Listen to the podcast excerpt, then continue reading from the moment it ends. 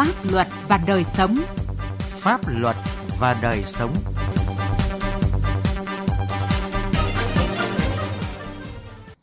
Thưa quý vị và các bạn, hiện nay là thời điểm rất quan trọng trong việc ngăn ngừa dịch COVID-19 lây lan trong cộng đồng.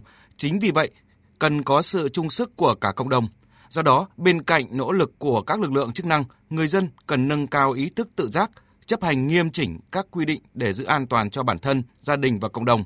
Với các hành vi vi phạm sẽ bị các cơ quan chức năng xử lý nghiêm minh để phòng ngừa, gian đe, góp phần nâng cao ý thức của người dân trong việc chấp hành các quy định về phòng chống dịch COVID-19. Mới đây, Công an thị xã Quảng Yên, Quảng Ninh đã bắt giữ hai đối tượng làm giả con dấu chung tay chống dịch của Ban chỉ đạo phòng chống dịch COVID-19 thị xã Quảng Yên. Hai đối tượng gồm Trần Tuấn Anh và Lê Văn Mạnh, trú tại thành phố Hải Phòng, đang thực hiện hành vi thu tiền bất chính của bốn công dân không đủ điều kiện đi qua chốt kiểm soát phòng chống dịch COVID-19 để vào tỉnh Quảng Ninh với mức giá 500.000 đồng một người. Qua công tác đấu tranh, hai đối tượng Mạnh và Tuấn Anh khai nhận đã làm giả con dấu chung tay chống dịch của Ban chỉ đạo phòng chống dịch COVID-19 của thị xã Quảng Yên hòng qua mắt lực lượng kiểm soát. Tòa án Nhân dân huyện Yên Dũng, tỉnh Bắc Giang đã mở phiên tòa xét xử sơ thẩm Lương Văn Tiến về tội chống người thành công vụ xảy ra trên địa bàn xã Nội Hoàng vào ngày 21 tháng 5 năm 2021. Trước đó, ngày 10 tháng 1 năm 2021, bị cáo bị cơ quan cảnh sát điều tra công an thành phố Bắc Giang khởi tố về tội bắt giữ người trái pháp luật.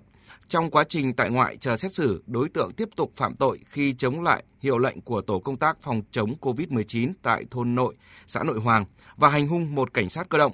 Hội đồng xét xử Tòa án Nhân dân huyện Yên Dũng tuyên phạt Lương Văn Tiến 30 tháng tù giam. Ủy ban nhân dân thành phố Bảo Lộc vừa thu hồi giấy phép kinh doanh và tạm dừng hoạt động đối với cơ sở thẩm mỹ viện Minh Châu Anh ASEAN Luxury đóng tại phường 1, thành phố Bảo Lộc để xử lý vi phạm theo quy định. Thẩm mỹ viện này đã có hành vi vi phạm không thực hiện chấp hành cam kết với Ủy ban Nhân dân phường 1 về việc tạm dừng khai trương hoạt động cơ sở cũng như thực hiện việc không tập trung đông người để phòng chống dịch COVID-19. Thời điểm kiểm tra, tại đây đang diễn ra chương trình ca nhạc bằng hình thức hát karaoke với sự tham gia của nhiều người không thực hiện 5K, trong đó có cả một số nghệ sĩ diễn viên nổi tiếng. Cơ quan chức năng đã yêu cầu dừng ngay tất cả các hoạt động tại lễ khai trương để thực hiện nghiêm các biện pháp phòng chống dịch COVID-19 theo văn bản chỉ đạo của Ủy ban nhân dân tỉnh Lâm Đồng. Ngay sau đó, tất cả 31 người có mặt dự lễ khai trương tại Thẩm mỹ viện Minh Châu Anh ASEAN được các lực lượng thuộc Ban chỉ đạo phòng chống dịch COVID-19 thành phố Bảo Lộc mời về trụ sở Ủy ban nhân dân phường 1 để kiểm tra thân nhiệt và khai báo y tế theo quy định. Ủy ban nhân dân phường 8 thành phố Cà Mau vừa đề xuất Ủy ban nhân dân thành phố Cà Mau xử phạt vi phạm hành chính đối với 6 người tụ tập ăn nhậu không tuân thủ các biện pháp phòng chống dịch COVID-19 trên địa bàn. Giữa lúc phòng chống dịch, mỗi người bị đề xuất phạt 15 triệu đồng. Chủ tịch Ủy ban nhân dân phường 8 cho biết những người này đã không thực hiện quy định về áp dụng biện pháp hạn chế tập trung đông người giữa lúc phòng chống dịch. Pháp luật đồng hành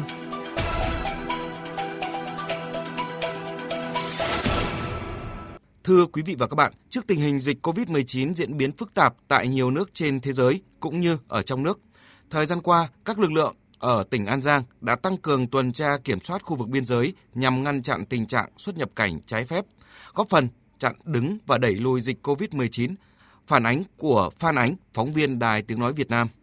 Theo ông Trần Hòa Hợp, Chủ tịch Ủy ban Nhân dân huyện An Phú, tỉnh An Giang, địa bàn huyện có đường biên giới dài hơn 40 km, tiếp giáp với huyện Angkor Puray, Purei Chonsa, Kothum, thuộc tỉnh Kandan và Takeo, Vương quốc Campuchia. Trước tình hình dịch COVID-19 diễn biến phức tạp, An Phú được xem là điểm nóng về tình trạng vi phạm quy chế biên giới.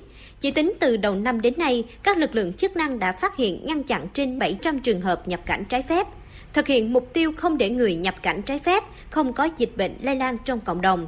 Dọc tuyến biên giới, lực lượng chức năng đang duy trì 77 chốt cố định, gồm 53 chốt đường bộ và 24 chốt đường sông.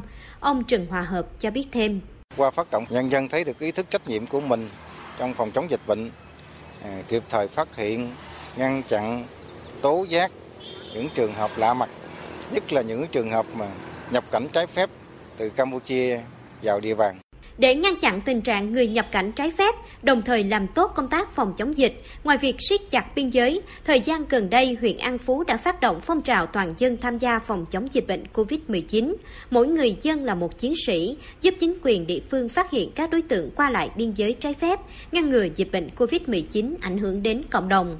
Hiện nay, 11 trên 14 xã thị trấn ở An Phú còn thành lập 26 tổ tuần tra lưu động vào ban đêm.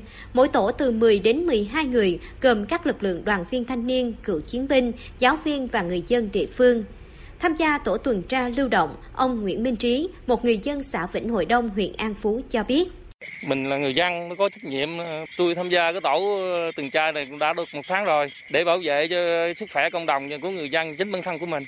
Việc các trường hợp nhập cảnh trái phép từ Campuchia vào Việt Nam qua tỉnh An Giang có nguy cơ làm dịch bệnh lây lan vào tỉnh bất cứ lúc nào với mục tiêu không để người nhập cảnh trái phép sẽ không có dịch lây lan trong cộng đồng. Cán bộ chiến sĩ tại các tổ chốt tổ chức kiểm tra kiểm soát 24 trên 24 giờ, quản lý chặt chẽ cửa khẩu, các đường mòn, đường tắt, kênh rạch thông qua biên giới, ngăn chặn triệt để các trường hợp xuất nhập cảnh trái phép qua biên giới. Anh Trần Minh Chiến, Phó Chỉ huy trưởng Ban Chỉ huy quân sự xã Vĩnh Hội Đông, huyện An Phú cho biết thêm. Từ ngày 26 tháng 3 năm 2021 tới nay, với vai trò là tinh thần hăng hái, trách nhiệm, thì à, hàng đêm mình cũng à, trong cái tổ cũng chia cho hai nhóm một nhóm đi lên để à, giáp địa bàn của ấp Vĩnh Hòa một nhóm đi xuống để giáp địa bàn của phường Vĩnh Quân để đảm bảo tốt cho vấn đề phòng chống dịch Hiện nay đã bước vào mùa mưa nên việc tuần tra kiểm soát ngăn chặn người nhập cảnh trái phép gặp không ít khó khăn. Chia sẻ về những khó khăn của lực lượng tham gia tuần tra, Đại úy Châu Ôn, Phó trưởng đồn biên phòng Vĩnh Hội Đông, Bộ đội biên phòng tỉnh An Giang cho biết trời tối là ảnh hưởng tầm quan sát đối với các lực lượng tham gia tuần tra. Cái thứ hai nếu mà gặp trời mưa, giông gió rất là khó khăn. Đó là hai điều kiện khó khăn nhất trong quá trình tuần tra đêm.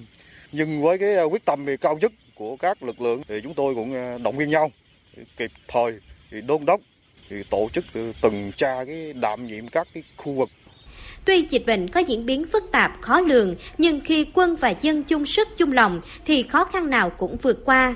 Trong đợt ứng phó với đại dịch đầy cam go này, tinh thần đoàn kết ấy một lần nữa được phát huy.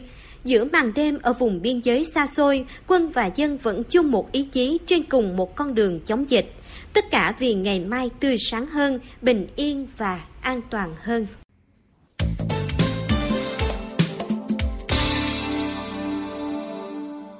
Thưa quý vị và các bạn, từ lâu chúng ta đã có nhiều văn bản chính sách về bảo vệ quyền lợi của người tiêu dùng.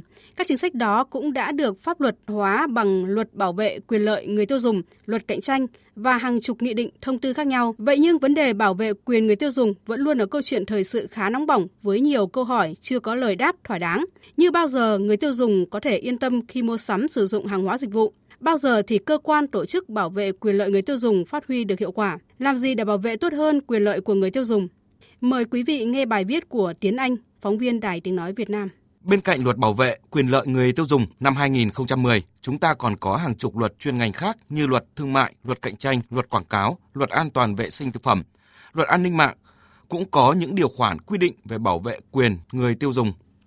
Theo ông Phùng Văn Hùng, Ủy viên Thường trực Ủy ban Kinh tế của Quốc hội, những năm gần đây, chúng ta đã có hệ thống văn bản pháp luật về quyền người tiêu dùng khá đầy đủ. Các cơ quan quản lý nhà nước đã có những nỗ lực nhất định trong đấu tranh hàng lậu, hàng giả, chống vi phạm an toàn vệ sinh thực phẩm và đã phát hiện bắt giữ được rất nhiều vụ buôn lậu, gian lận thương mại để vừa bảo vệ sản xuất, vừa bảo vệ tốt hơn quyền lợi của người tiêu dùng. Tuy nhiên, thẳng thắn đánh giá thì việc thực thi bảo vệ người tiêu dùng vẫn còn rất hạn chế.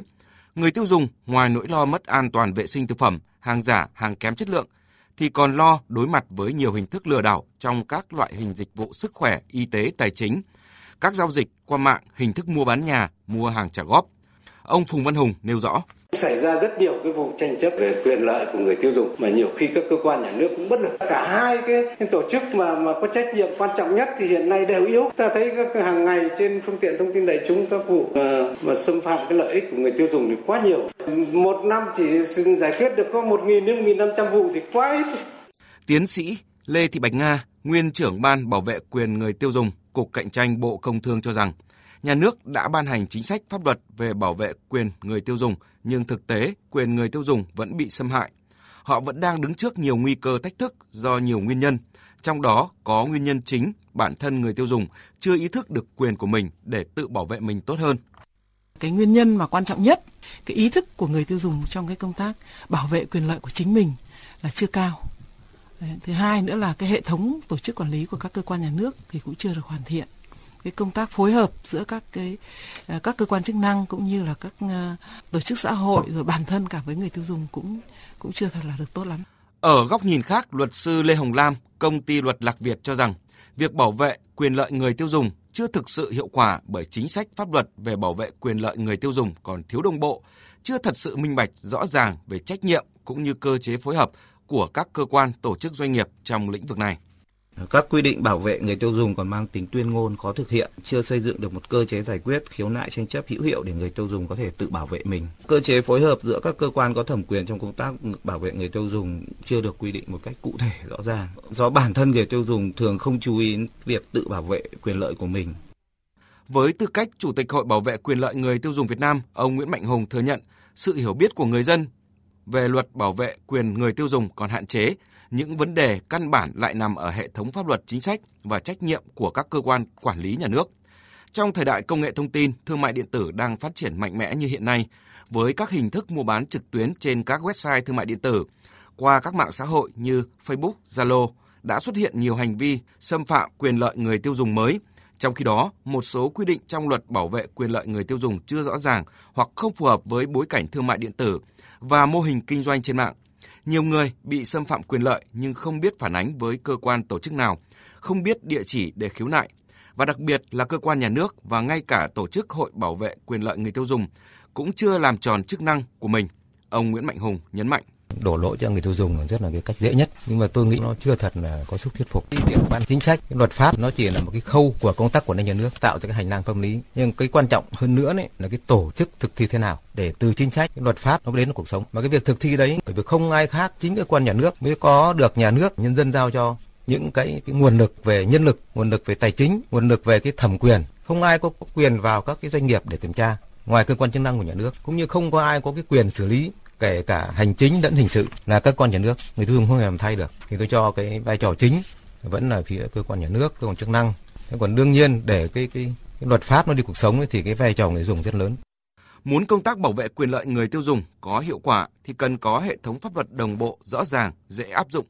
Bên cạnh đó, làm tốt hơn công tác tuyên truyền nhằm nâng cao ý thức trách nhiệm của các tổ chức cá nhân kinh doanh, sự phối hợp và chủ động của chính người tiêu dùng Tuy nhiên, điều quan trọng nhất là các cơ quan quản lý nhà nước phải nâng cao năng lực, trách nhiệm trong đấu tranh ngăn chặn những vi phạm pháp luật về kinh doanh, kiên quyết lập lại trật tự thị trường ở mọi khía cạnh. Quý vị và các bạn vừa nghe chương trình Pháp luật và đời sống của Đài Tiếng nói Việt Nam.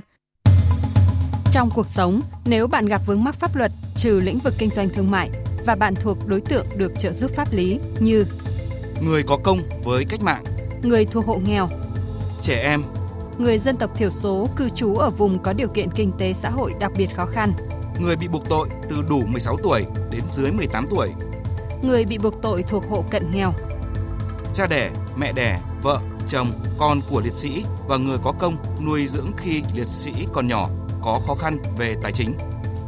Người nhiễm chất độc da cam có khó khăn về tài chính. Người cao tuổi có khó khăn về tài chính. Người khuyết tật có khó khăn về tài chính người từ đủ 16 tuổi đến dưới 18 tuổi là bị hại trong vụ án hình sự có khó khăn về tài chính. Nạn nhân trong vụ việc bạo lực gia đình có khó khăn về tài chính. Nạn nhân của hành vi mua bán người theo quy định của luật phòng chống mua bán người có khó khăn về tài chính.